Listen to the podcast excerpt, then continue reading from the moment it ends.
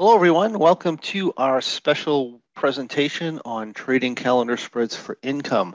Before we go in, just a little bit of housekeeping. If you have any comments or questions, then you can put them into the chat or into the questions panel. I believe that's open also. You may be answered in voice or you may be answered in text, so keep an eye out for that. Also, anybody who's coming putting stuff into chat, there's a to button on the chat. So right where you type in the chat, if you want it to everybody, you can put to everyone. To by default, it's only to Steve, uh, Stephen and I and Sherry, I believe. So make sure you do that. Also, we have the quick disclaimer. Let you know the presentations for educational purposes only. When our broker dealers or financial advisor is not making any specific trade recommendations. Also, please be aware that your risk in trading options is substantial and make sure you are aware of all your risks prior to placing any trades. Also note that on the presentation, we're demonstrating hypothetical computer simulated trades and the result. They're believed to be as accurately represented as possible. Keep in mind the live results can vary from simulated results for many different reasons. Let's get going. My name is John Locke. I'm from lockeinyoursuccess.com. I have our chief options trading instructor and mentor with us, Stephen Hammett. Hello, Stephen. Hey, John. Welcome, traders. Awesome. Awesome.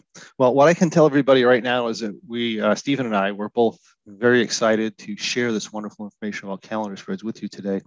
So I have four things on the agenda. I'm going to be doing a presentation about calendar spreads. We're going to show you some examples. For those of you who don't know, we do the winningtrade.com. You go to the winningtrade.com and I have a winning trade podcast and I show various examples. Our last winning trade we did multiple examples of uh, simple calendar strategy that I'm doing, and you can go there, you can check that out. But one of the examples I had, which is a little risky for me, right, was an example of a trade that was open, and I told you I would let you know the result of that trade. So we'll do that on this webinar. And then there are some questions that were pre-posted in the forum. And uh, obviously, you guys may end up putting in questions or doing some chats, and we'll answer those for you. And uh, as far as questions being answered, we're probably going to wait for most of the questions until towards the end of the presentation, and we'll answer them as time allows and so forth. Okay. And then, of course, we have a special offer for you. So, uh, well, first of all, thank you everybody for saying hello, and hello to everybody out there. All right. So, Thing I'd like to talk about here is, you know, I'm guessing that for a lot of you, this is probably not your first webinar about trading with calendar spreads. So the first thing I want to mention is that if you failed at gaining consistent profitability with trading these types of structures in the past, it's not necessarily your fault. There is a lot of misinformation out there about calendars, and I understand it can be very confusing to know what to believe. For example, you've probably been told things like, calendars will make money when implied volatility goes up, or that calendars are great for a hedge against implied volatility increases. Because if you look on your analytical graph, they're positive vega. So, that being the case, it certainly sounds plausible, especially if it's coming from an educator. But I'm here to tell you that it's simply not true. The fact is that yes, sometimes calendars might make money with a rise in implied volatility. However, it would be just as common, if not more common, for a calendar to lose money when implied volatility spikes in the market, meaning that if you're depending on a calendar as an implied volatility hedge or to make money when implied volatility goes up, you've got a problem. Now, this doesn't doesn't mean that the people who are telling you these things are lying to you. Um, it's more likely that the traders and educators who say these things are simply recycling information they've heard in the past that seems plausible without actually going and, and verifying the information, meaning that they don't truly know the dynamics of calendar spreads, nor do they understand how to properly interpret what their analytical software is telling them. And unfortunately, if you do the same thing, if you put all your faith in information that seems plausible without personally verifying it, you're setting yourself to do damage to your trading account. The reality is that calendars are complex creatures, and there is so much information regarding calendars that is incorrect that many times following that information literally prevents you from achieving the success that you're looking for in trading the structure itself. This being the case, it makes sense that you may have had problems making money with consistency using calendars in the past. After all, you know, you've been following some bad advice. But Stephen and I are here to fix all that. And we want to let you know that you can make it as a trader and you can effectively utilize calendar spreads. You just need the right information and the right people to explain it to you.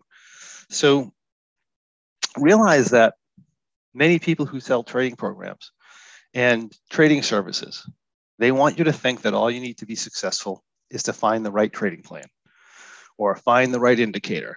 They'll tell you all you need to do is back test until you get it right. And then you can expect to follow the same set of rules all the time, and you'll make money consistently for now and forever into the future. And that story sounds wonderful, right? We'd all like to believe that we can develop this holy grail indicator or strategy. And as a result, we're hoping that we can confidently make money all the time through any conceivable situation simply by following a set of rules. And the funny thing is, yes, you know, we can create this perfect strategy easy enough in back testing. We can do it through fine testing, fine tuning, or, or form fitting our rules. And by doing so, we can make all the right decisions, all the right decisions at the right time in the past. But unfortunately, live trading in the future doesn't work that way. Making exceptionally high returns or even moderate returns in the live market consistently for long periods of time requires much more than a trade. Look, if there's one thing that uh, you should realize based on the last 10 years is that the markets tra- change and that the markets change drastically. Not only do they shift back and forth between certain types of environments, but they also change in ways we've never experienced before. If you you know you look how the financial crisis in 2008 changed markets. Uh, the record low implied volatility that followed in 2013 right? we had this brexit thing happen in 2016 that had new things. We had this implied volatility event in uh, two, early 2018 that blew up uh, volatility products.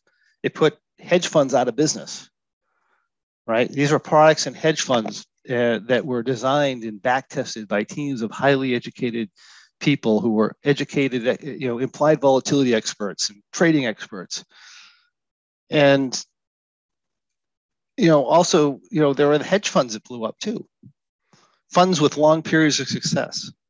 And then there were the, was the second crash of 2018.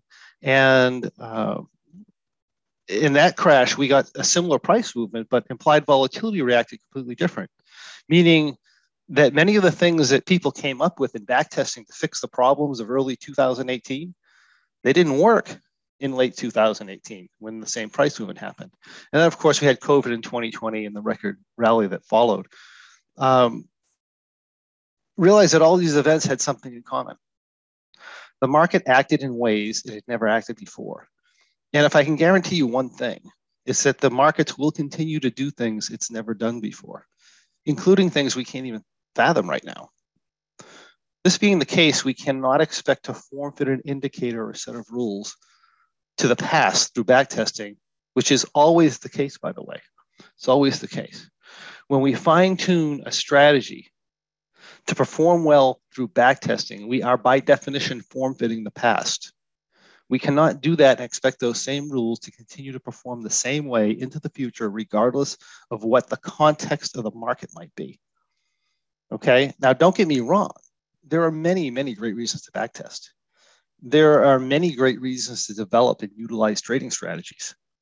But use, using backtesting is evidence for developing confidence that you're going to get the same results into the future, which is what most traders do right? They do that and they fool themselves into thinking that an indicator or rule set's going to make money consistently and forever into the future.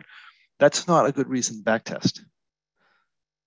Now, I know this may come as a shock for many of you because in the past, that's exactly what you've been told. You've been told, you know, rely on backtests, rely on rules and indicators to make money consistently, rather than learning to understand what you really need to know. And that is understanding the positioning and context the positioning of the options strategies in the context of the market.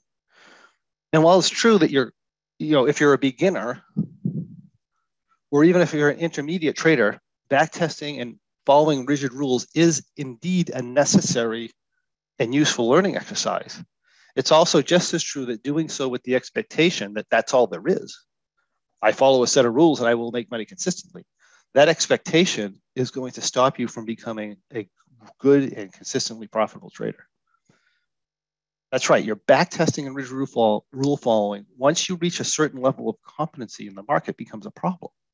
And very likely the reason that many traders experience inconsistency with their live results. Well, that's about to change because um, our objective with our presentation today for beginners is to drastically reduce the amount of time, money, and effort it takes you to become profitable through understanding the dynamics of calendar spreads. And for our more advanced traders, our objective is to reveal the tools and understandings you need to effectively utilize calendars in your positive theta trading and finally become consistently profitable as traders.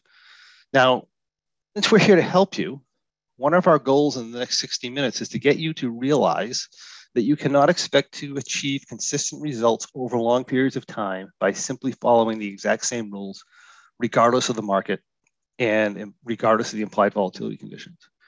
In order to get those consistent results that you desire over long periods of time, you need to learn to identify and adapt. And in order to adapt, you need to develop a deep understanding of your positions based on market conditions. This essential understanding is the key to achieving those consistent results that you want. And today we're going to further that understanding through working with calendar of spreads. So let's bring Stephen into this conversation. He's going to tell you um, or dive into, I should say, some critical information you need to know in order to profit from calendar spreads and tell you about our special calendar course that I developed exclusively for our pro traders. Now, when I developed the course, it was for our pro members only. And the reason I developed it was because I immediately saw that there was going to be a tremendous opportunity to utilize calendar spreads to increase trading income in the post COVID trading environment. And of course, I wanted our pro members to have the education required to take advantage of that. And did they ever? Did they ever? We had, uh, just to name a few people, we have Lee who developed a short term double calendar trading strategy in the SPX. We have uh, student Alton who developed calendar trading strategy for earnings plays on stocks, been doing very well.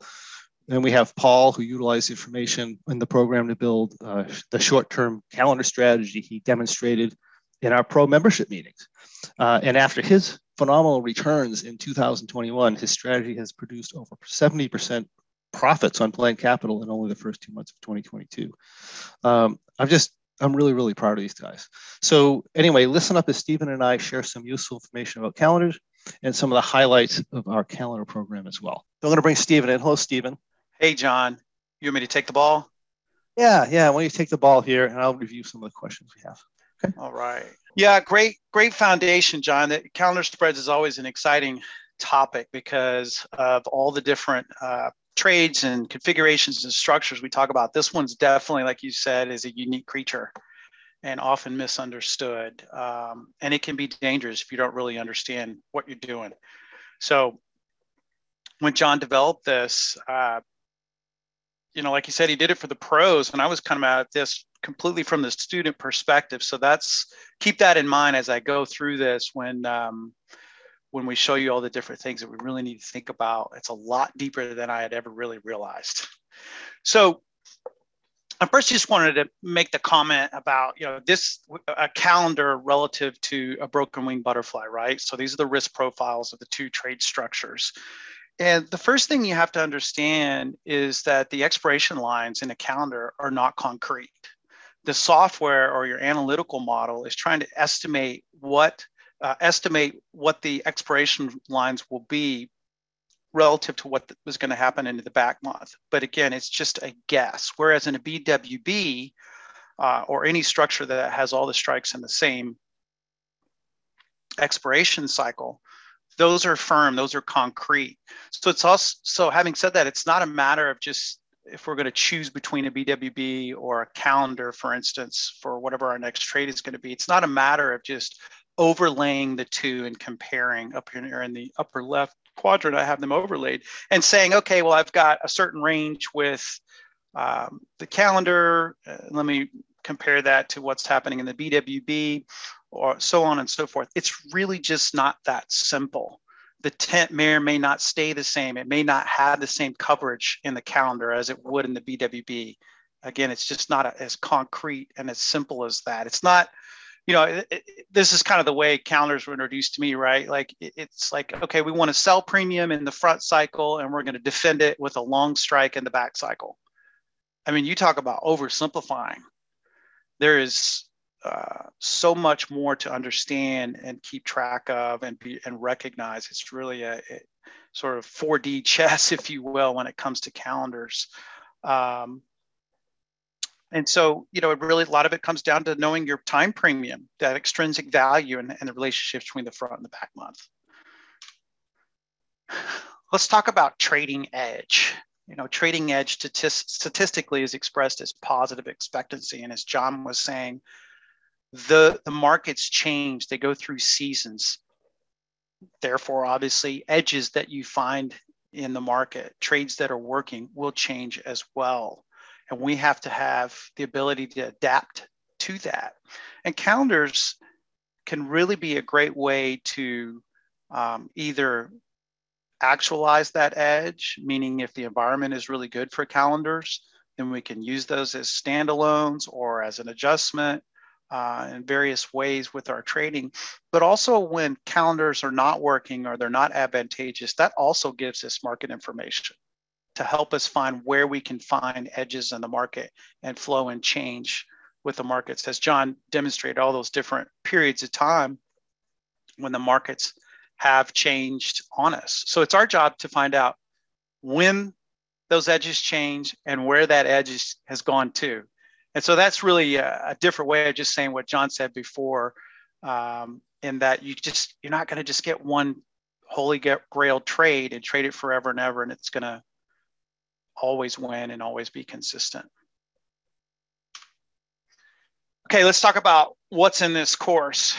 Originally, uh, when John first came out with the, the series, it was a seven part series with five hours, but he added what I think is really some of the best uh, bonus content to this program. So now it's a nine part video series with over seven hours of training. He added two hours of uh, training to this program which was around using calendar spreads as an adjustment tactic with broken wing butterflies. And of course, you can use it with any structure, but that's a, a very common methodology that people uh, use. And so, and it's not just about using calendars above the BWB, it's about using as an adjusted strategy below the market, which you won't see uh, in very many other places. Um, it, there's a huge deep dive. I mean, this is the heart and soul of the course into the calendar dynamics and really pulling apart the different components time, implied volatility, the front expiration cycle, the back expiration cycle strikes, and understanding how the changes in the market are going to impact the position and the behavior of that position. And of course, we, he John goes through all the different types of uh, tactics um, the ways you can adjust the strat, uh, this calendar spread. And he also points out some different ways of how you can construct your own trades. Reverse calendars, there's a whole section on reverse calendars if that's something that you wanted to develop and work on. And, you know, it's really, I just on this staying right here, it's really the point I want to make here. It's so much more than just well, we're in backwardation and I'm throwing a calendar on. I mean, John, how many times have we heard heard that now? Right. Sometimes that is good. Sometimes mm-hmm. it's not. It depends, right? And we'll talk about what those factors are a little bit later, but you know, you need 7 hours of video content to go beyond just saying, "Hey, we're in backwardation. I'm going to throw a calendar on." Um, Right. I mean, people often have very general questions to things that require a lot of specific um, facts to answer properly. Yeah. Right. Yeah. And, they because they don't even, they don't even they don't even know what to ask. Right. You get questions right. like, well, you know, what's a good environment for a calendar? And it's just like, well, mm-hmm. the the there are so many details that go into that that you can't you can't give an answer like, oh, well, high volatility is a good a good time. Right. Whatever. Yeah. There's just not a direct rote answer to those kinds of questions. They're good questions, and they're questions that I've had, and I'm sure John had. I know John, when you told the story when you first got into calendars, I mean, I'm going to paraphrase, but you went in. I think you were trading. You had a full time job, and you'd put on like 30 positions and run and check them at lunch, and then run and check them at the end of the day. But you were observing the behavior, and you're like, well. The, the, the you know this educator of this book that whatever i'm using about options keeps telling me that these calendars are positive vega and that's not how they're necessarily always behaving so observation actually getting in the field so to speak and looking at how these things behave is how uh, John was able to really gain this kind of understanding. So, going back to the program series, it's divided up into um, four main sections, and then the fifth section is, is the bonus. So I guess you call it five sections. And the first section really dives in into the dynamics and drivers of calendars, and we touched on that a little bit earlier um, about particularly how the front cycle and back cycle strikes, the interplay and how they relate with each other. Looking at the horizontal and vertical skew, how that impacts the calendar behavior. You know, it's not just about raw VIX or RVX, right? It's about the implied volatility of the front cycle shorts, uh, rel- the relative um, DTE or days to expiration, the spread between those two, uh, and like we said, the, the skews, the horizontal, horizontal, excuse me, and the verticals, and what to look for. So there's a huge, huge component in, in implied volatility that I think is critical for the. I mean, to me, that was the, the is the meat and potatoes of the whole thing is how the implied volatility. We'll talk a little bit more about that later. Impacts the trades, and again, it's not just about backwardation or whether that's changing or coming or going uh, only, although those, those are important to note. Adjustment tactics. This is what I have in the boxes to, to the right, right? So you could put on this trade a calendar spread and as a no touch, right? No mm-hmm. adjustment, enter, let it go. Your entry, you know, you're going to set up your entry risk. John talks about how how you can determine what that needs to be because, like we said, uh, what your software or uh, modeling software says is your risk may or may not be the case uh, for buying a calendar. Obviously, we know what uh, have an idea of what that is, but that's one way to trade them. Um, you can use diagonals to adjust your calendars. Um, you can use diagonals if you're going to uh, adjust your BWBs. Obviously, that's going to give you some delta correct, uh, excuse me, delta correction. It could stabilize. Right, that would include using using maybe verticals to make a diagonal out yeah. of a calendar too. Right? Yeah, exactly. Whether you're overlaying it in a diagonal to a calendar or just using verticals on the front month or the back month, which would result in a diagonal. Exactly. Good point, John. Um, and then also knowing when you need to back out of a calendar, right? And maybe convert the position into a butterfly or a BWB maybe you're trying to mitigate uh, an IV crush or a major change in the implied volatility that you that you see coming in the market through other analysis um, and other other changes uh, according to your technical analysis. Um, and then as far as adjustments, also there's the bonus section, which is really fantastic. If, if you're trading broken wing butterflies, which is really uh, popular in one of our core positions how you can use calendars, especially in these favorable environments, to get more range expansion in your trades, to get the delta to cor- correction, to boost theta, stabilize your T plus zero, so on and so forth. And then, of course, John also goes through how how we can develop a reasonable planned capital, profit targets, our max loss, um, and what change, how our change in expectations drive the decisions that we're going to make. So that gives you. I realize too, Stephen, is, is there's so many people who ask me about implied volatility, and there's a lot of stuff about implied volatility in this uh, this course. And and you know, I, I didn't even put that out there as much, but I've had students who've taken the course and they said this is the best explanation of implied volatility that they've had. Um, yeah. And you know, understanding you know both for broken wing butterflies, condors, and uh, calendar strategies. I mean, understanding implied volatility is critical. So.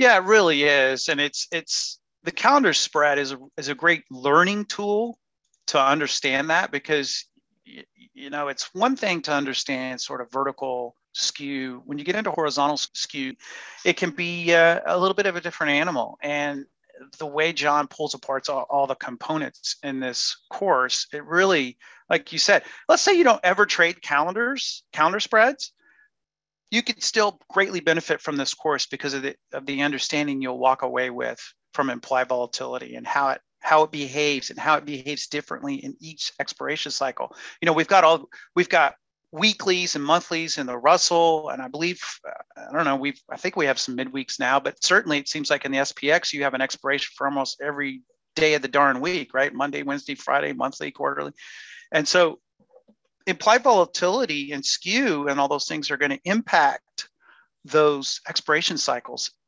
differently at, at any given time. Absolutely. Common questions. I mean, we we all have these questions probably sometimes that's related to any trades, but specifically to calendars. We always get the, you know, these are always positive vega, right? They behave as positive vega trades. Well, you know, yes and no that, that depends. We'll talk about that uh, again a little bit more later. But these were the questions as a student that I certainly had when John came out with this program. Um, you know, understanding why are they working well? What are the impacts of skew on the position? Uh, understanding that the break-even lines expand and contract throughout the campaign and how critical it is to understand what market generated information is that giving me if we get an expansion that tells me one thing. If we get a, a, a shrinking, so to speak, of the expiration lines in the calendar spread, what is that telling me? So these these are all critical things that John goes through in detail in the program to help answer these questions. Are these pretty similar to the questions that you continue to get, John? Uh, yeah, we get these continue, you know, at, um, time after time. And again, you know, it depends on your education level. If you're highly educated with calendars, you, you kind of know what the right questions are to ask. But if you if they're new to you, you're not going to know the right questions to ask. And if you don't ask the right questions, you know the quality of our answers is directly related to the quality of our questions. If we're right, answering right, if we're doing you know generalistic questions, we're not going to do well. So yeah. yeah. So I got a couple of more slides I'll go through, and then I think John, um, I'll turn it back to you. Could you let uh, our attendees? Yeah, yeah. Why don't you do that before you get into the examples, right? So you get the examples coming yeah. out. Yeah, yeah. Okay. Yeah. So I just wanted to show this. This this one I, I want. I always like to drive home. You know, can can a calendar spread profit if IV is consistently dropping? It's a positive vega trade, right? Well, let's look at um, the arrows I have drawn. This is the SPX, and the lows that you see on this chart is the COVID crash, and the market aggressively mm-hmm. went up. And the implied volatility is really high, at the bottom of the COVID crash, but it consistently dropped. Implied volatility is consistently dropping, market going up. This was bar none the best period for calendars. I mean, John had showed several examples during this this time in some of his webinars, but um, guys like uh, traders that are in the pro membership, like David Heinzen and Paul Bunch and others, just hit complete home runs with calendars during this period. And if you were just looking at this chart, you'd say, no way. You know, implied volatility is dropping, the market's going up. So there's so much more to understand that it's not just about um, raw implied volatility in its direction. It's not just a, a positive vega trade. Excellent. Yeah, for sure. Now this is I, I, want this is a little video that I made of a trade. Um, it's actually a real trade, and there's an event. I think it's the 2020 election. So this is the, let me set the scene. So this is the day before the 2020 election. Got a calendar on. This is the end of the day, um, the day before the event. And put the trade on, right? Mm-hmm. Or it's it's uh, down at the bottom of the tent. Maybe you have a view, maybe you don't. But the point is, is I want people to watch as we go intraday with this trade, the behavior of the calendar as the uncertainty in the market comes into the place. So let me play this. So this is Monday the 2nd, and then we're going to flip into Tuesday the 3rd, which is the, the, the election is that night, right? Mm-hmm. So the calendar's up, thousand bucks. It's the center of the tent. It's doing really great. Um, nothing to really do planning on holding this trade. Wow, something something's kind of changing as we get late in the day, right? the trade is in the center of the tent and it's gone from up a thousand to down two thousand dollars and we're sitting about as perfect as you can be now if you don't understand calendars and you don't understand the dynamics of what's happening you're probably going to get spooked and get out of this trade right because this thing could lose even more money i mean john talks about there's other structures out here that can certainly lose money under the tent. But this is a special situation that you have to understand what's going on. Is it something happening to, I mean, certainly we know it's implied volatility, right? But is it happening in the front month? Is it the back month? Is it both? Is the software not working, right? You know, I mean, this could cause quite a bit of panic because you went from a thousand dollars up to two thousand dollars down, a three thousand dollar flip in a couple of hours. So let's right. see what, right? I mean, that, that mm. is, could be quite upsetting to most traders.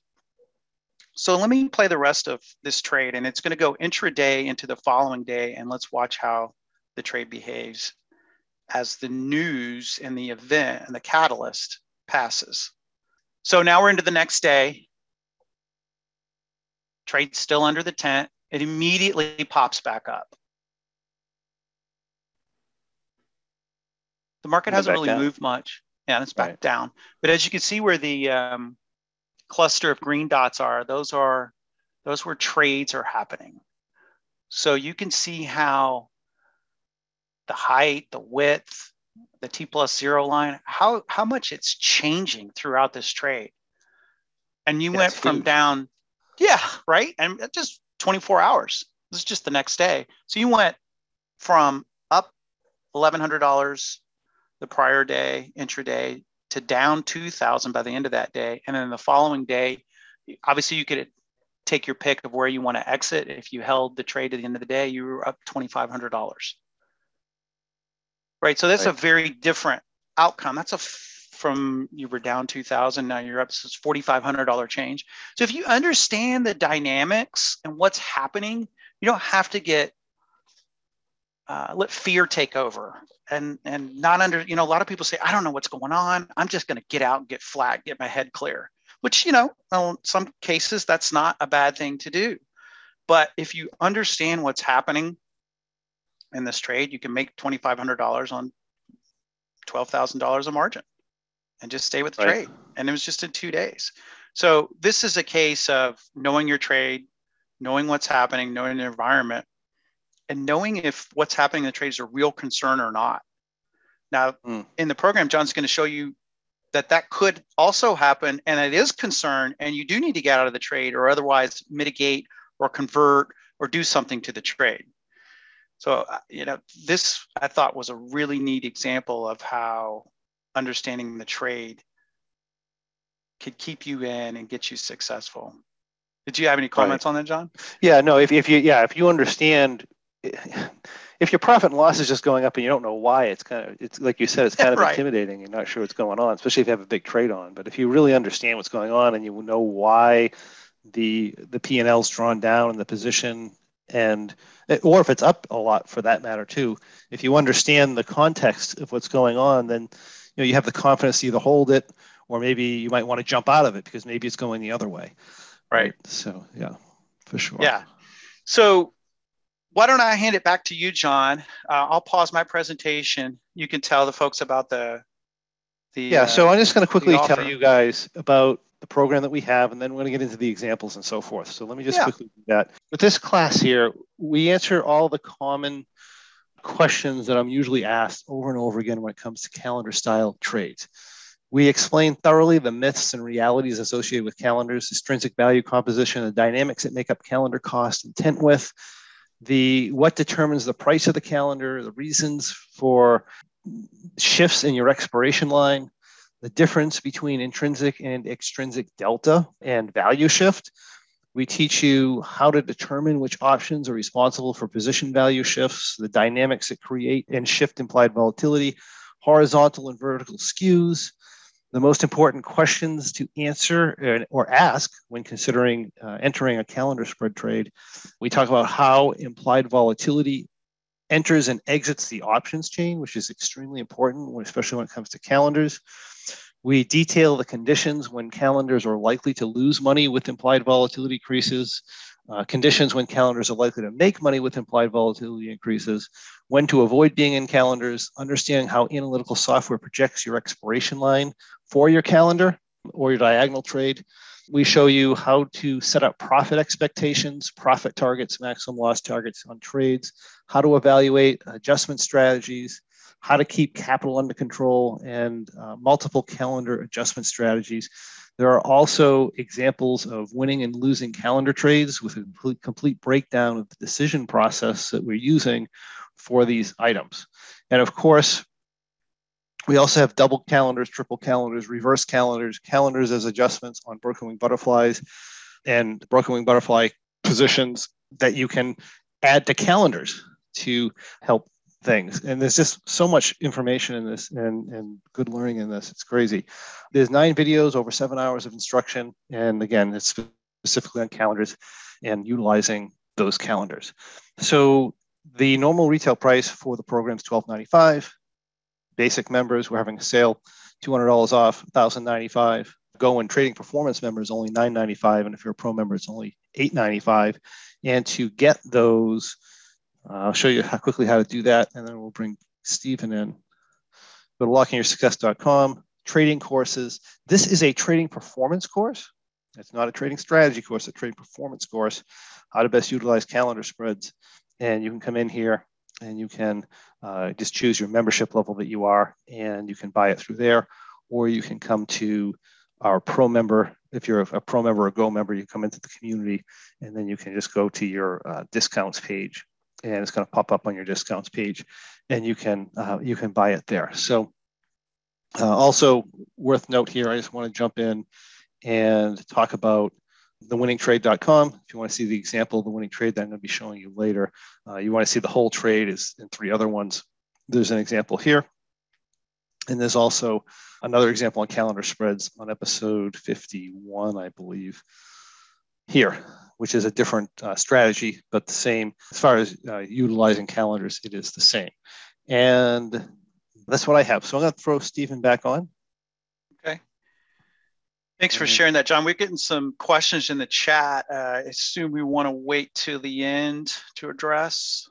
Yeah, I mean, there's a quick question which is very relevant to this. What year was the course produced? It was it was produced 2020, right? So would it be examples in the class were that, and then of course we did the update last year, which is uh, just last year. So uh, all in the new implied volatility environment. Right. Yeah. Okay, great. Let me. And we do have a whole bunch of questions. We'll get into the questions after the examples. Okay. Let's do right, MythBusters. So, Sounds good. You know, we get these common myths, right? Calendars are strictly positive vega calendars get hurt when IV contracts. The overall calendar cost drives success. Well, the answer to all those questions is not binary. It depends, it depends, it depends. And with implied volatility, it comes down to rates of change. At what rate of change is the implied volatility coming into the market? Is it spiking into the market? Is it coming out of the market quickly? Is it coming in or out of the market slowly? Uh, these trades can certainly behave as negative vega trades. And a lot of times that's my experience, that's my favorite behavior in this trade is when it acts like it's a negative vega trade, right? So knowing and understanding these things and understanding that it's about trade-offs uh, is really critical. So the answer to these things that a lot of people uh, treat as truth is it depends. We want to bust those myths, right? Um, th- this was an analogy that John made that really hit home for me in the program. And if you think of how how implied volatility enters the market, I'm going to say that again. How does implied volatility enter the market is critical. It's not just about well the VIX is up or the RVX spiked or both both of them crashed or crushed. It's more specifically about how if you have implied volatility coming into the expiration cycles, is it coming into it uniformly across all expirations in the front say the first you know five six seven whatever if you've got a bunch of weeklies is it only coming in to the market, when I say coming in, is it only impacting or changing the implied volatility of the expiration cycles just in the first few cycles? Say maybe it's just the front weekly or the front two weeklies. Um, you know, which is to say, is it coming into the market in various ways and is it leaving the market in various ways? So if you think of it like a wave, so let's say that you've got a big wave that's coming in, um, coming into the beach, it's cresting. That's the implied volatility coming into the expiration cycles, right? And how deep and how far that implied volatility rate of change comes into the cycles is critical to successfully trading these calendars. And then how, you know, when a wave comes in, it crashes on the beach and then it goes back out into the ocean. That rate of change of how implied volatility or skew recedes back out of the expiration cycles is really critical. And so yeah, you know, that, you know what, Stephen, David uh, just sent us a chat. He's one of the owners of the course. He says how implied volatility enters the market on each leg is one of the best takeaways that I got from the course. Huge, hugely valuable in my trading. Great. So I, it's extremely important. Yeah. It's critical. This is when the light bulb went off for me because I was like, yeah, I kind of get it. It's a change. And then you think, oh, it's like a wave. And so that really is the crux of the matter. Um, and if you can understand that, and of course, John goes in extreme detail on that, it really starts to open up the possibilities and understanding of how this this spread behaves. Um, I'm not going to go into big detail on this, but John goes through the you know the typical four W's about anything, right? The what, the why, the how, and the when. You kind of look at this, um, all the critical components that we have to consider. Um, you know, when does the calendar win or lose? What are its strengths and weaknesses? What do we need to do with contango and backwardation? Uh, when is the most ideal time to buy, avoid, best time to adjust? All the questions you could ever imagine are covered in the program. And if they're if you have figured out a way to come up with a question that had been asked, put it in the forums. Send John an email. Send me an email. We will we will address it. We'll get your questions. Right, because we have a calendar form that you have access to if you buy the class, and you can you can ask questions in there. And, and I've been known to come up with complete updates and and, and whatever if somebody has, somebody has a question or something that's not covered in the program. I mean, I, I'm I'm interested in updating it, right? And, uh, making sure everything's current. So right. Yep. So, it, you know, I, I just kind of want th- this slide I show this because this is a very misunderstood uh, spread calendars, right? And there's so many components to it. It's like the planets, right? Or it's like some sort of 3D model. There are lots of different variables that are uh, impacting the calendar spread and that's what you really have to understand and that's why it, you know these trades can be extremely effective but if you don't understand them they can be quite dangerous as well so there's there's uh, a multi-layered level of dynamics that we really have to know. Um, quick slide on from the course itself, and you can see the, the detail that John goes through of pointing out the structure, uh, all the important components you need to consider, what they mean, how to create uh, your risk reward profile, or not profile, but how to analyze it and look at the different things. So that gives you a little quick sneak peek of the uh, internal landscape of, of the calendar and how John goes through that in the course. Uh, and then we talked about the bonus content, right? Which talks about the calendars with the BWBs, short-term calendars, uh, the COVID crash trade example is in there. We talk about reverse calendars. So all, all sorts of great content there. And now I wanted to go over, I got two examples, John.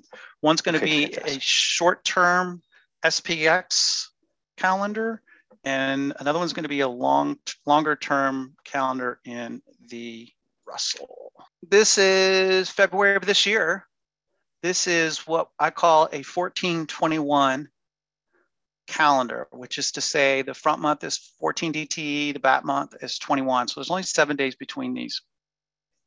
But knowing that this is a great environment for calendars, um, you know, I don't need to have the back month for my analysis that I see, you know, 30, 60, 70 days out. Obviously, that's going to add a ton of capital to the trade. So understanding that, I can I can better deploy my capital. and still get the returns that I want. So in this trade, we're going to use a planned capital of 20,000. The entry capital is 14,000. So you'll see as we adjust the trade, the, uh, the capital that's in the trade is going to change. I'm going to use a 15% profit target, which for calendars, that's some, some would say is, is uh, low. Uh, but there's large price movement going on in the market in this particular time. So I'm going to try to scalp this trade rather than try to hold on for the for the bigger winners. Uh, there's a 150 point range from uh, upside expiration break even to the downside, which sounds like a lot, but with the market moving as much as it is, it's not necessarily as much as you would think. Um, and to further set the scene, this is just after the January 24th so-called capitulation low, uh, which at the time a lot of people felt like, you know, that was it. The market's not going to not going to go down anymore. Um, and so I'm going to use them. Um, yeah, so the profit target is going to be 3,000, and we're going to allow a max loss of about 25%, about 5,000. Um, could go a little bit higher, but I don't really want to give back any more than that. So let's just go through this day by day.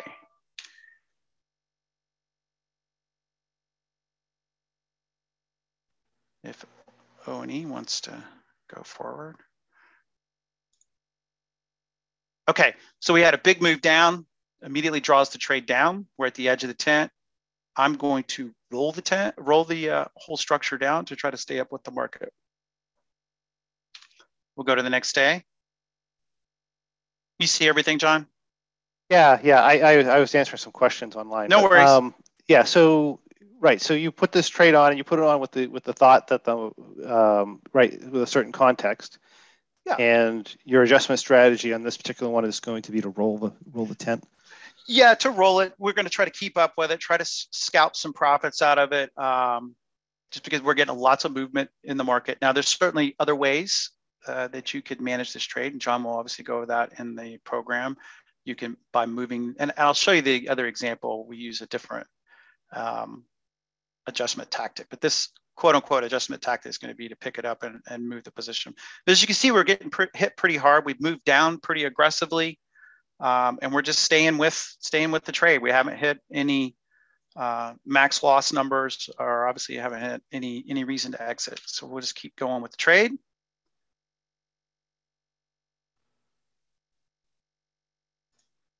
No trade today. Now, you could see if you wait to the end of this day, I've only been in this trade five days.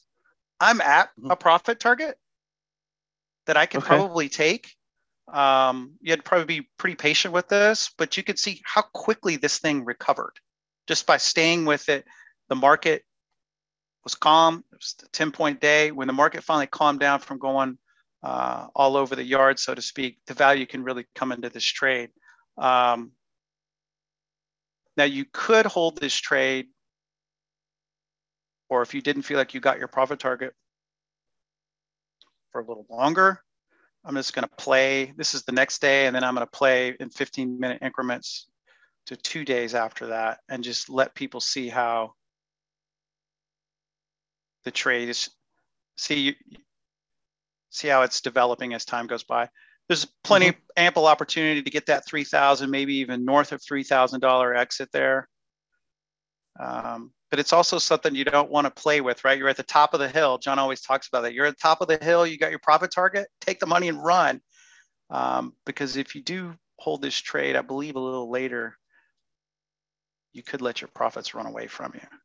Uh, yeah, and it starts to draw down later in the day. So, example of, of a quick scalp, short term trade um, went really bad early, wasn't at our profit uh, param- or excuse me, our loss parameters. So we just stay with the trade and it, it worked out just fine. That's an example of rolling. Yeah. And that's an example of rolling. Now I want to go to the Russell trade and I got to pull it up on the correct day. Stay with me if you would. Okay, let me set the scene for this trade. This is a longer term. The front month is 44 days. The back month is here at 71 days. So obviously more time um, starting it with more time and then also more time between the two strikes. Now, in this particular trade, um, I'm trying to play a range. The market had, this is in the Russell, so the, the Russell has taken out these lows here. And so my expectation is it's going to develop right, a, a new lower range, right? And, and, and stay below this level here is, is the hope right? So we'll see how that gets challenged and how we can deal with this. And the adjustment strategy here is going to be to use verticals in the front month and in the back month. Um, let me let me set the stage further. So the profit target on this trade, obviously, there's more um, capital in this trade. Mm -hmm. The entry capital is twenty thousand. We use a plan capital of 35,000 and we're going to shoot for a profit target of 10,000. Um, and then we're going to we're going to use a little bit of a bearish tilt again if the market comes back and develops a new range down here and wants to come challenge this 2100 2150 area we're going to try to maintain some negative delta because our expectation is that market's going to get rejected there so let me go adjustment to adjustment on this i gotta learn how to do these like John. You do the click the ignore button first and then go to the trade. So yeah, this right. is, yeah, it's a lot easier to follow. So this is seven days into the trade. We're at the uh, edge of the tent. This is somewhat subjective of how you, you want to determine when you want to move the trade or roll the trade. Um, in this particular instance, um, it's moved quite a distance. It's to what I feel like is the edge of the trade. And I want to reset this and then I'm going to roll this as if we're starting the trade over. No, notice that with the move down to the corner of the tent, we still are, are up some money. So it did just immediately draw down. So let me go to the next adjustment. Oops, let me hit unignore. So now we're 20 days into the trade. The market is moving up towards the um, that resistance area or what we feel like is resistance. It's also getting to the edge of the tent taking on a little bit more negative delta than I want. So I'm going to do an adjustment. I believe I move some of the front. Yeah, I put that up too high. So what I did is I took half of the front month shorts and then moved them to cut my delta. So let me show that again. I went from negative 41 delta, took a little bit out and cut it down to 29 delta. Oops, did it again. Okay, so now the market has moved up again. I think this is the next day. We've been in the trade 21 days. Got a nice value pop. Um, we are at the edge of the tent. Now, normally, if you're going to use just a, a, a strategy where you're going to roll and, keep everything centered, you'd probably roll this. But this is that situation where we're coming back up to retest. You could say this wick low here. Uh, what is that, about 2100?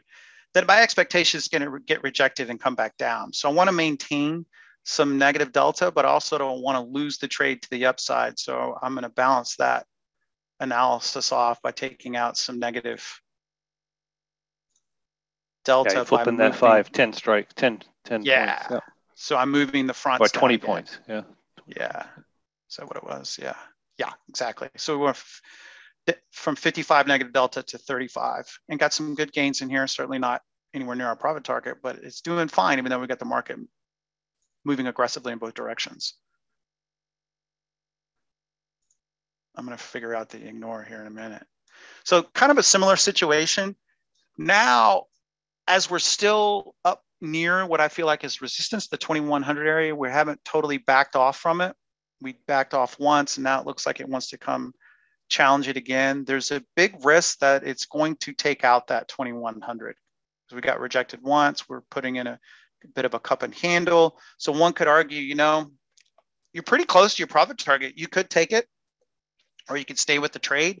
Um, what I'm, what I do is I try to take a little bit of um, capital out of the trade and take some delta out, flatten that delta out in case it, in case the market does take off.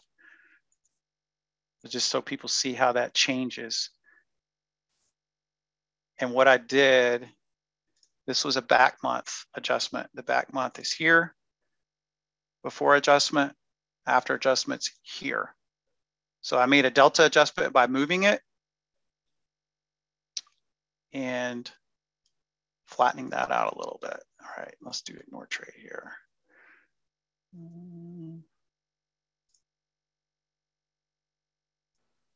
Okay, so the market did back off, came back into our tent.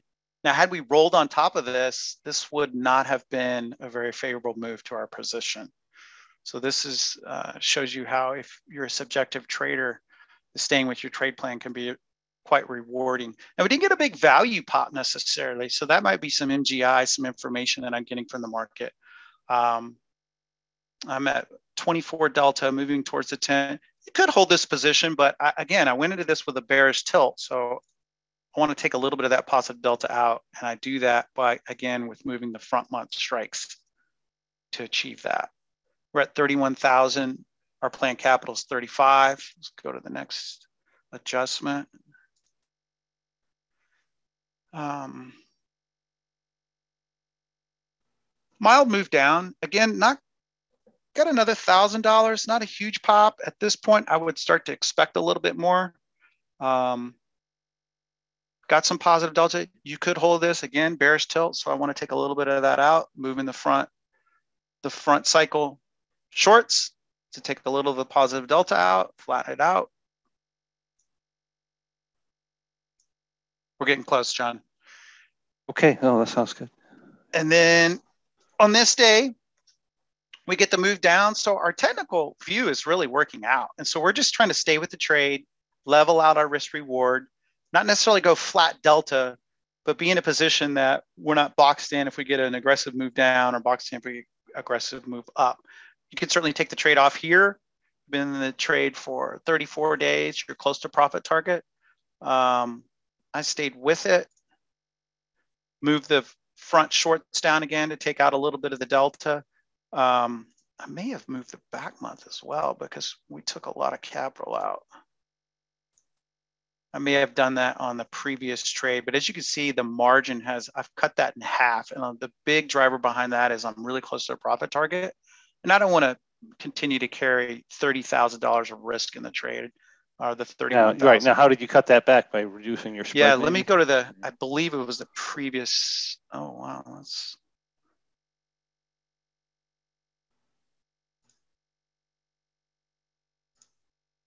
Yeah. So this day, go back to February 18th, we're at 31,000. I do a delta. So I move the back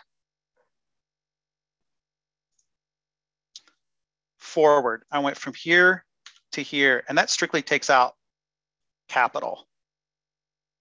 And then that's at this point in the trade, I was at 7,800. And again, that's where I want to say, hey, you know what? I'm pretty close to the to profit target. Let me start taking risk off the table. But I also adjusted for delta correction the front. So I did both. Make sense?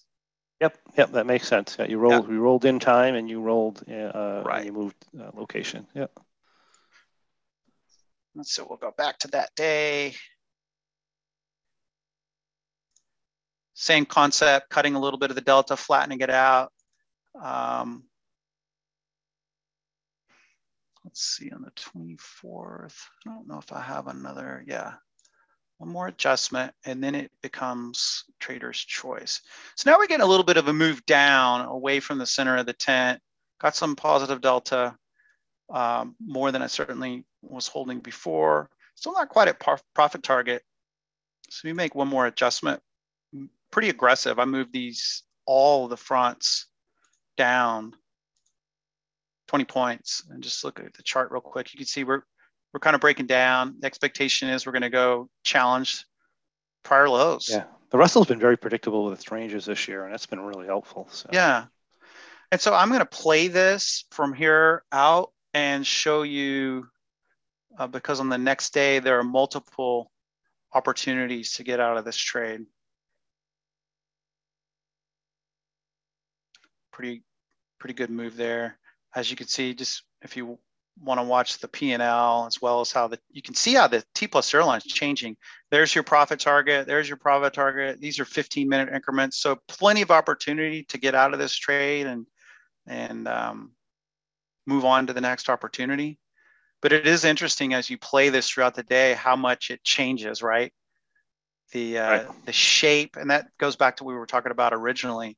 Uh, understanding that these things are not fixed. Um, but again, nice trade. It doesn't always work out that way. There's certainly other trades where you max loss out. That happens.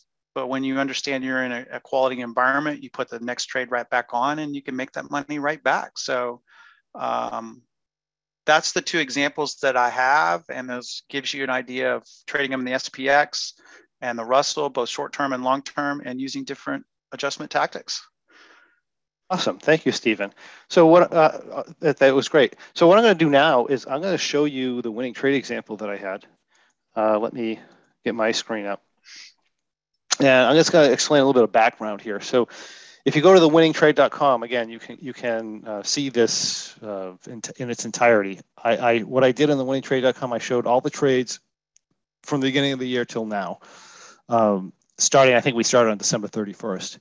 But this is uh, the setup that we're using. And I'm just going to go, actually, let me just go to the beginning of this one here, um, which is here.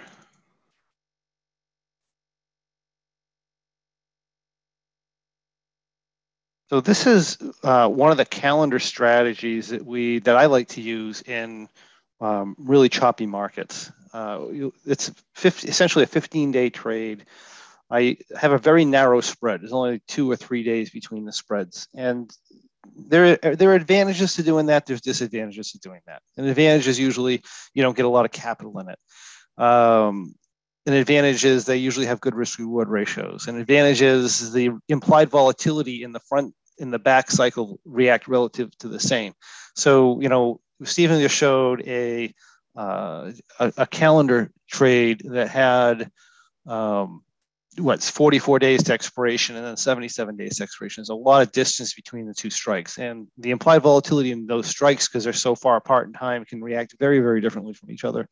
And that's a, it could be a benefit, it could be a risk in a calendar, but you know, that's, you know, if you don't want that, uh, a two-day spread, they react pretty similar. It's not the same. They still have a difference between the two, but they're much more similar than something that's 30 days apart. So, you know, I do like to do some narrow spreads for that reason. And um, when you do these trades, you want to you want to um, treat them differently depending on the type of environment you're in. If you're in a trending environment, there's a certain type of adjustment strategy that tends to work well. If you're in a chop environment like where we've been in most of this year, um, that same adjustment strategy is not going to work well anymore. You have to pick another type of adjustment strategy. So part of this is just understanding the type of market that you're in. Um, what this does is basically what we're doing here is we're starting uh, here in this position about 15 days to expiration. And again, there's examples of this from the beginning of the year the first couple of trades lost. And part of the reason they lost is because we were in a more trending environment earlier on, but now we've gone to this chop environment and something like this tends to do really well. So um, what we're doing is we're really not moving the base area of the tent. So, you know, we're here at 4,300. We will move some short strikes around, or actually, I think we're doing short, in this example, I think we're doing short strikes. We will move some short strikes around, but we're not going to take pick, pick up the calendar and move it like you saw Stephen do. Um, and we're, what we're doing is we're, we're risking a little to make a lot. So if you look at the reports for this trade from the beginning of the year, for example, um, they're all in this account if it comes up.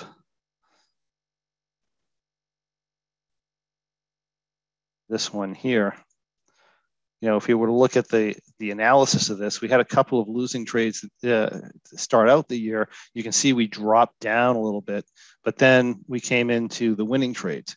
You know, we win what 50 or 80 percent of the trades, but the difference is the winners come in like your average winner is $14,000, for example, your average loser is $1,000, right? So you get that kind of risk reward ratio. You don't have to have you don't have to have uh, you know 90% win rate at that point because you're going to make money over time so that's the type of dynamics that we're looking for when we're trading this way um, our adjustment strategy is basically we're going to enter here and if the market moves a certain amount a little bit of subjectivity in here but if it moves a certain amount our objective in the direction it's moving is we want to get our maximum loss down to around $2,500, $2,000. And from there, we're just going to wait the market out and see if it comes back before we expire. Um, if we get whipsawed the other way, we exit the trade. Okay, so in other words, we're just doing what we can to not realize any large amount of risk in this while giving us the ability to make a lot of money. Okay, so um, basically, let's just go trade for trade here. And again, you saw the start of this in the winning trade. We ended up having a, well, if we can get my um, software, we go. So we end up having a down move. Um, these gain money relatively quickly if things go well. We actually had a 114 point down move. Uh, because these are close together, by the way, you're generally going to get a, these are going to react more positive, more, they're going to be more reliable as a, uh, they're going to more reliably act positive vega when you get the spreads really close. They're less reliable in acting as positive vega when you get the spreads far apart. So here, um, we've got some money. We're starting to take, you know, we're starting to push our downside a little bit. So what I'm going to do is I'm just going to start reducing the risk down in case the market keeps going. Again, I don't want to lose too much. So um, I'm going to come in here and I'm just splitting my strike. Flattens my delta out. If I get whipsawed, if I get whipsawed slowly, I'm generally going to hold it, right? But if I get whipsawed hard here, I'm generally out. So um, that's what we have there. And we go the next day, it goes down a little bit more, right? No need to do anything here. But you can see my risk here is down about $3,000 if it continues to go. And if it does continue to go, we'll make another adjustment. Uh, this was what we look like by the end of day on the winning trade. I wouldn't call this whipsawed to the other side, but we get up into this range here, you know, we're out. Um, that's looking fine. We're at 1500. If we go to Thursday, following day we back out a little bit. And then we push back to the downside again. And it's the same thing. We're starting to push our downside and delta's getting a little high. And if we get a big move because we're getting pretty close to expiration, you know, we're going to get knocked out of this thing. So um, what I'm going to do is I'm just going to take this and I'm going to move it down. And the criteria that I usually use on whether to make this move or not is I don't want to shift my delta. So in other words, if I, uh, I take this off and I'm positive 18, if I make this shift using half the strikes, right? Um, minus five.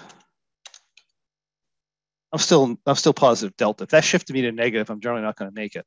Uh, once I get to a certain point, like this point here, I can make this adjustment. Once I get to this point and I make this adjustment, I no longer do anything. I'm basically holding the position. If I if the worst happens, I lose two thousand dollars. If the best happens, you know you can make twenty twenty thousand or whatever on the trade. And of course, if I get whipsawed too hard, then I'm out. So if I go to following day here, which is Monday, we get a bit of a down move, but I'm not making any adjustments anymore. Again, because my total risk on the downside is not really an issue. If I go to here on Tuesday, we get a rebound and we're near the top of the tent. Not a bad day to exit, right? Not a bad day to exit. But uh, if you hold it, again, I'm getting close to having an issue here um, to the upside. So I'm not going to make any adjustments if this goes past here. My my thing is just to exit if I run into too much of a problem.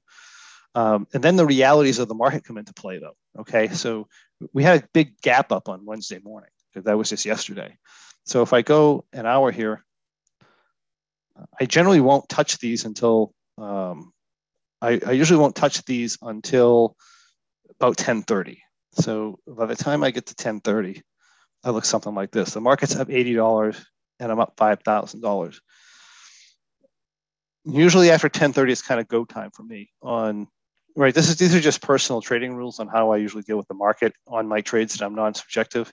It's kind of go time here, but the, the damage so is pretty much already done. So what I'm trying to do here, if the market basically jumps up past 80 points much more, I'm just going to exit this out. I'll probably exit it out at three or four thousand dollar gain. Um, but it just happens to be that this pretty much was the top of the market. If I go another hour here, you know, we're up 71. That's not really a problem. So as long as I'm hovering under the 80, I'm, I'm usually I'm pretty much okay. Whoops, I don't want to do that. Let me go back. Shoot. Here. And I was doing 30, right? So um, I'm pretty much okay. So I go to 1130, I go to 1230. Um, that's where we stand.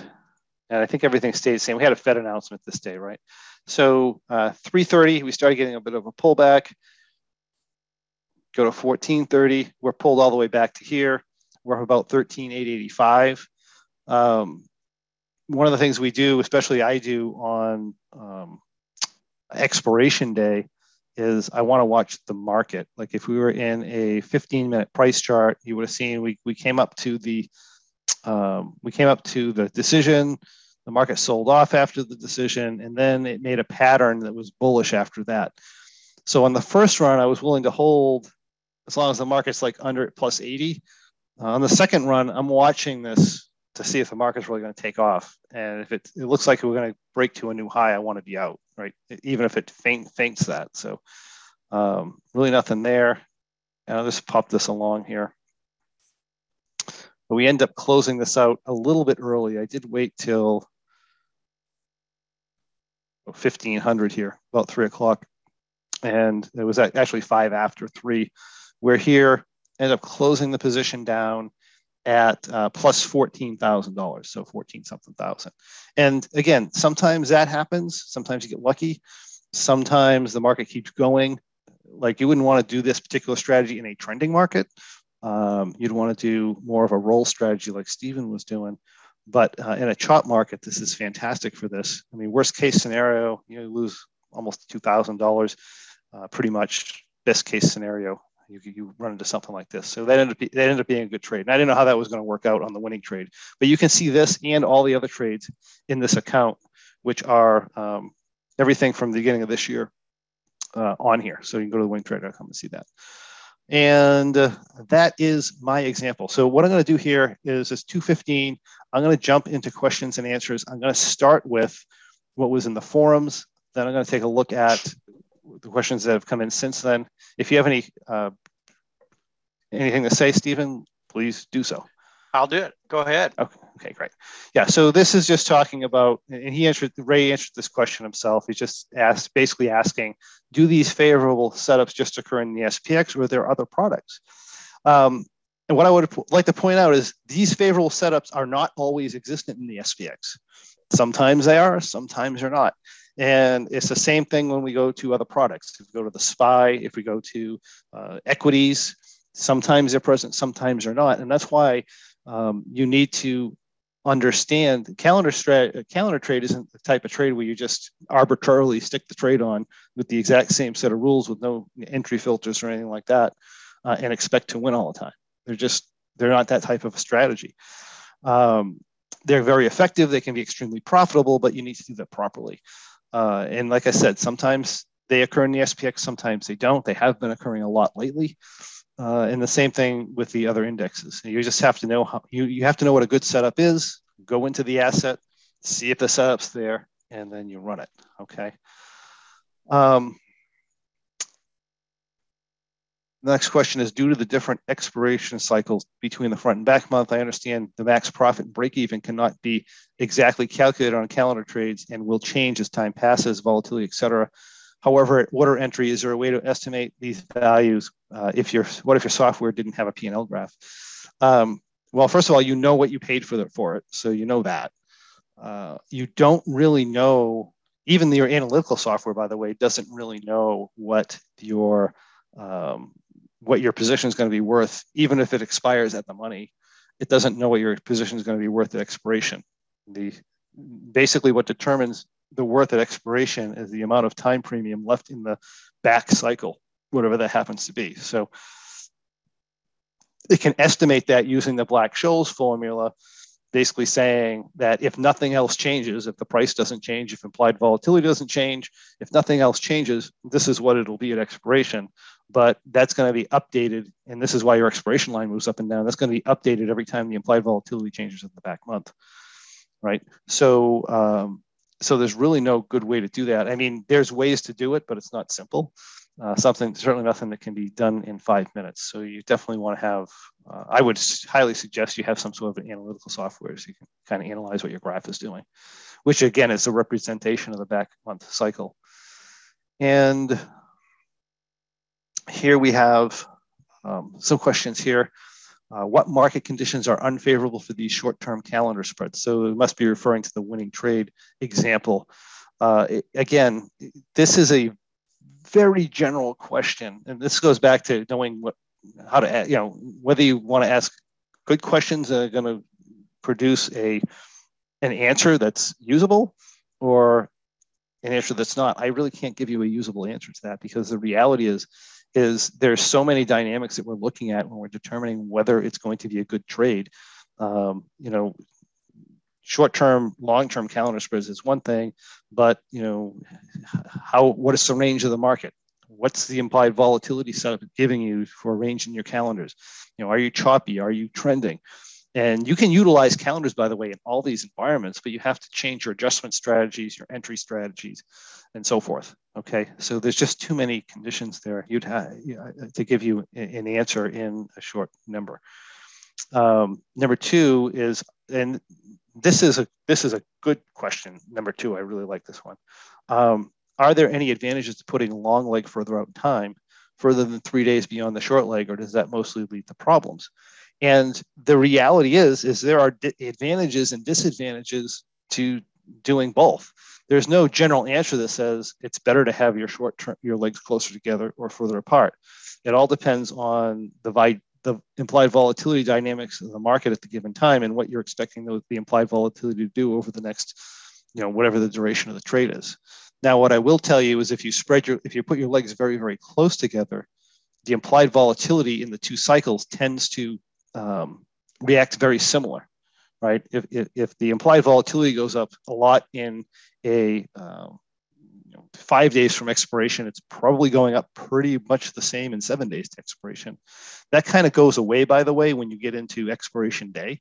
Expiration day is a different animal. That's when actually, um, um, you know, you have different dynamics and challenges come into play. But you know, assuming you're a little bit further from expiration, you're closer to expiration. Your, your days that are closer together are going to produce very similar implied volatility reactions.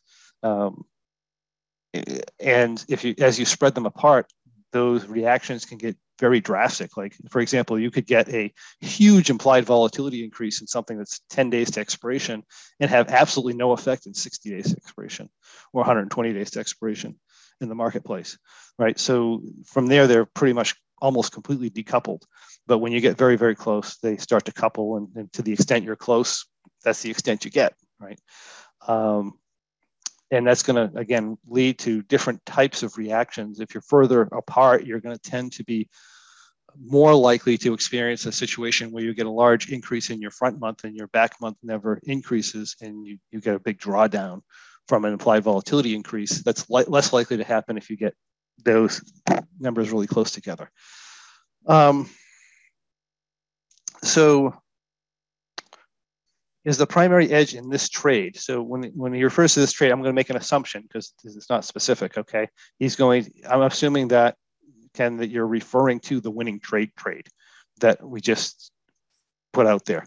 Is the primary edge in this trade, the market will either stay within the calendar's tent or reverse back under the tent late in the trade, uh, assuming you reduce the risk half uh, in whichever direction the market was previously moving. So yeah, the, the, the this strategy well, let's put it this way this strategy has an edge in a market that's choppy that runs back and forth. If you get a trending market that just kind of goes in one direction, this strategy is not going to do well. Again, this is this this goes with knowing your strategy and what it has to do to make money. One of the primary edges in this strategy is, is the risk reward ratio, right? So you're you're only risking a couple thousand dollars. I mean, it's possible you could lose more than that, but in general, you're only risking a couple thousand dollars to potentially make fourteen thousand dollars or $15,000. right? So that allows you, if you're willing to lose a trade, that allows you to make this big money in a very short period of time when things go your way, which they will if the market's choppy. Okay. Um, doesn't mean you're going to win every trade, but that gives, but it's an edge, right? It is an edge. Um, that particular strategy that I showed you there um, is going to lose its edge in a trending market. If you want to look at something that works better in a trending market, look at episode 51. Also a calendar strategy, also short term, but I have a different adjustment strategy with that. It's picking up and rolling it, which is going to have, um, which is going to uh, be problematic in very choppy market environments. You're going to you're going to chop back and forth if you're continually moving your position, and the market's just moving back and forth in a range, right? Um, and hitting your edges. That's that's how you lose money by a th- death by a thousand cuts, as they say. So um, that strategy is going to uh, again not have an edge in this market, have an edge in a more trending market like we had last year.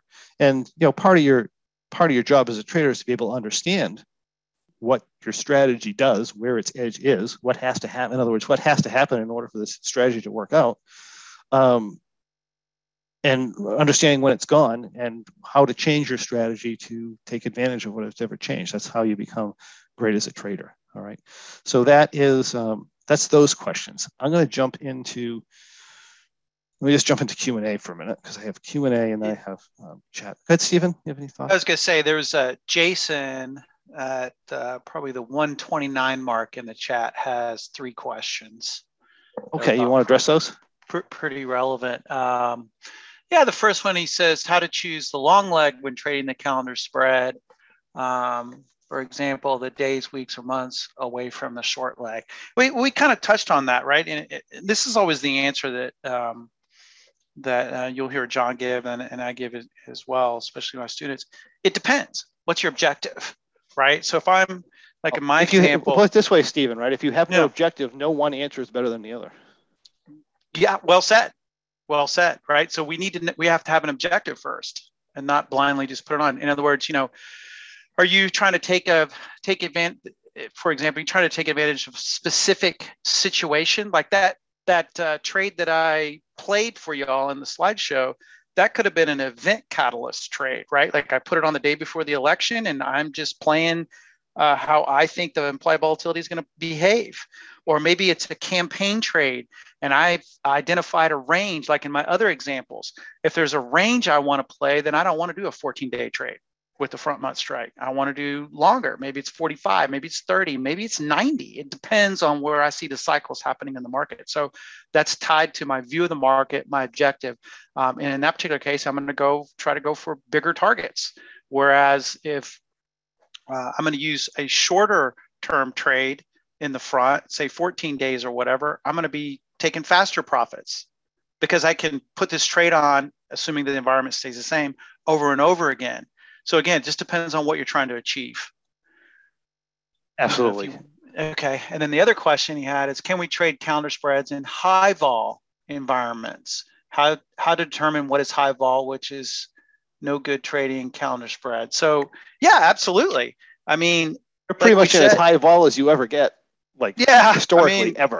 Yeah. Yeah. So. I mean, we're in bizarro world as it relates to skew relative to what we've known in the past right? It's kind of become normal now, but um, yeah, we're in right. we're in quote unquote high vol, but we have to also pay attention to what's happening with the skew environment. Like I talked about, how the market comes in and affects each leg uh, of the calendar spread. So yeah, now I would say that super low vol, like uh, 2017 always comes to my mind, right, John, where we just have this grinding up market. That's when you trade reverse calendars, right? Exactly. Thank you. That's where I was going with that. yeah, right. Yeah, it's the like opposite. You don't, you don't, want to be in a calendar in the. You don't want to be in a normal. yeah. And if you notice that this stuff is that bad, then then do the opposite, right? right? And that's that. I use that. We use that term MGI, right? Mar- market generated information. If a certain trade isn't working, our edge that that was the opening slide that I had in my presentation has now moved. Someone's moved my cheese. Go find where the cheese is then right. if counter spreads aren't working, then reverses are. So his Jason's third question: How important is it to keep delta neutral when trading calendar spreads? Uh, I would say, from my experience, it's less important than it is um, in our other structures, you know, our BWBs, butterflies, our M34Us, so on and so forth. For me, it's more about uh, paying more attention to what's happening to implied volatility, how the calendar spread is behaving. Certainly, delta is a component, but it's not my my dominant thought. It's where is price relative to the tent? You know, I'm at the edge of the tent, I'm at the center of the tent, I'm at upper third, lower third. What are my the other thing is too is there's times right so when we start mm-hmm. being we, as we start progressing as traders and we take market context into consideration there's times you do not want to be delta neutral yeah yeah yeah, you you had a great example yesterday in our pro session where let's say you've identified a large range, 200 point range that you think the market's going to be in over the next 30 days. You might enter the trade at the center of the range, which would be out of the money relative to where the SPX is now, right? So let's say the SPX mm-hmm. is at 4,000, but you think the center of the range is going to be um, 3750. Well, you might set up the calendar there. Well, that's way out of the money but it, right. if that's what your objective is and your view, then that's how you're going to, that, that delta will obviously be not neutral, but it fits what you're trying to achieve. Yeah, one of the biggest problems that time traders have is they don't think about they don't think about the time. They don't think about where's the asset going to be in 30 days and what you know, what range is it going to cover. Mm-hmm. They just think of where it is right now. Um, you need to think about the time right? What's going to happen? What's most likely to happen in the future? That's how you right. make money in this business. It's not, it's not by staying delta neutral. Right. Right. Yeah. So I'm just looking yeah. at any other questions. I don't think I see any other questions, John. Oh, there's a whole um, bunch of questions here. So, um, oh, what I'm going to okay, yeah, yeah. What I'm going to do here is uh, let me just quickly show everybody if, uh, if you're interested in the course, just how to get it, and um, just a quick review here. And then from there, we'll answer the other questions. So a lot of good content coming up here.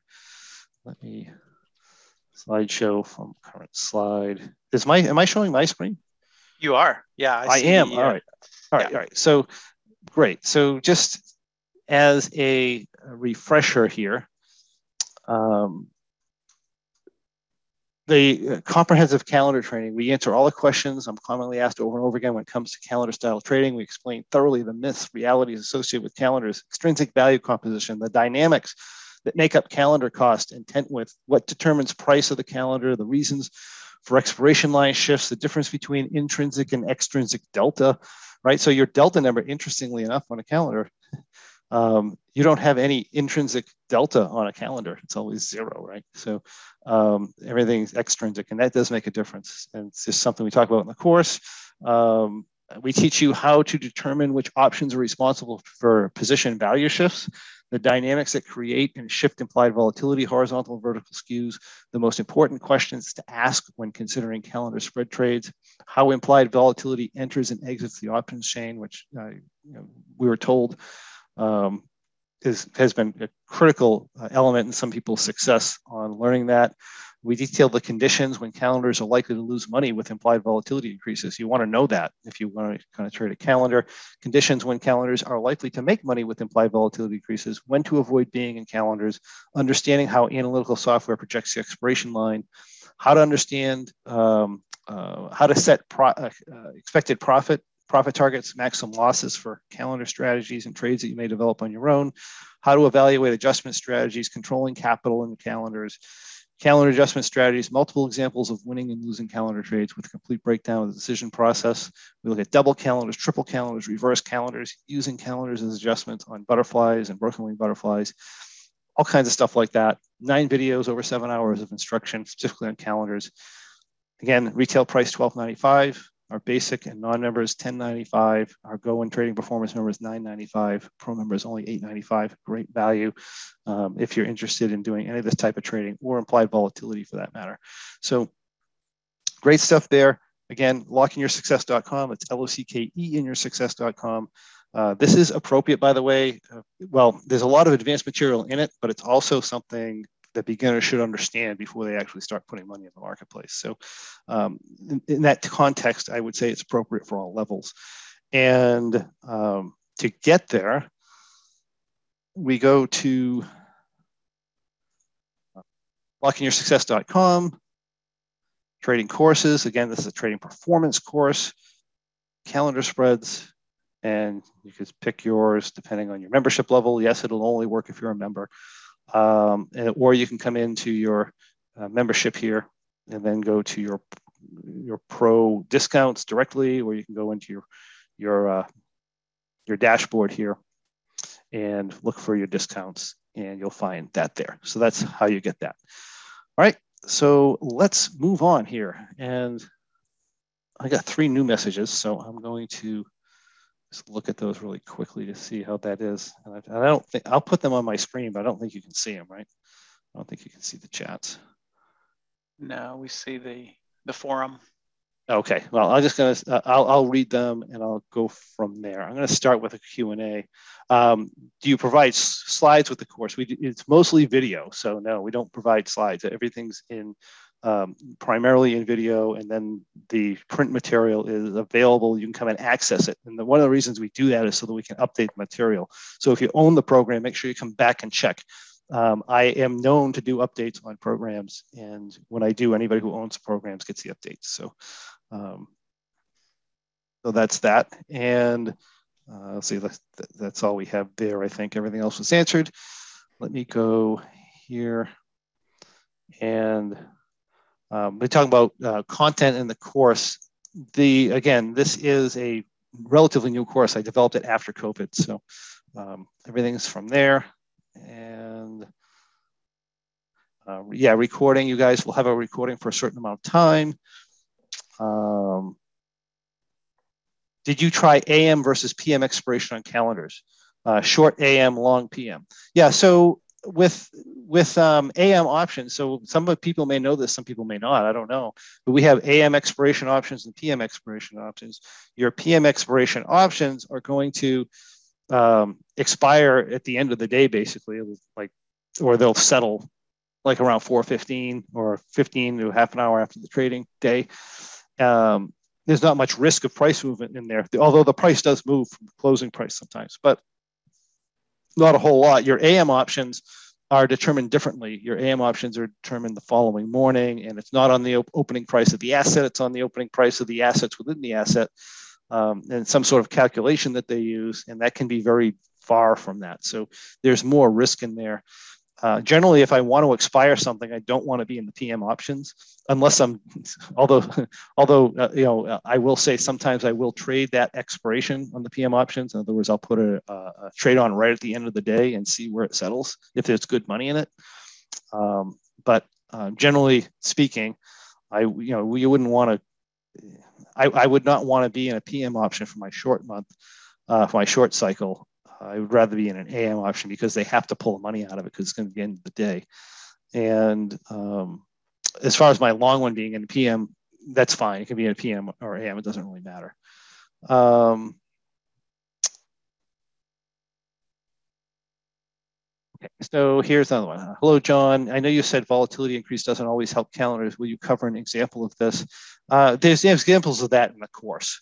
Um, the five trades I did in the winning trade episode, each time my vol increased, your position, benefited. That's not actually true, by the way. Um, there were there were several examples within that trade where implied volatility increased and the uh, where implied volatility decreased and the position made money. If you go day to day, you will you will notice that, that that's not necessarily true. But in general, because I'm because I have my short leg and my long leg very very close together, for the most part, those are going to tend to react um, more positive vega because again you're going to get you should theoretically at least get a similar reaction between the two strikes because they're so darn close together. That tends to go away as you get like one date expiration or on expiration day that tends to go away. But um, um, that is um, that's the case. As if you get to, into these longer spread calendars 15 30 days you're going to get much different types of reactions. So you want to keep that in mind um, are there any count? Okay, oops. Uh, let's see here. A couple of questions. This is the one that you just did with Jason Lee. And uh, there's one at the very bottom. Okay. Most recent. I'm just saying if there's anything we didn't cover. Um,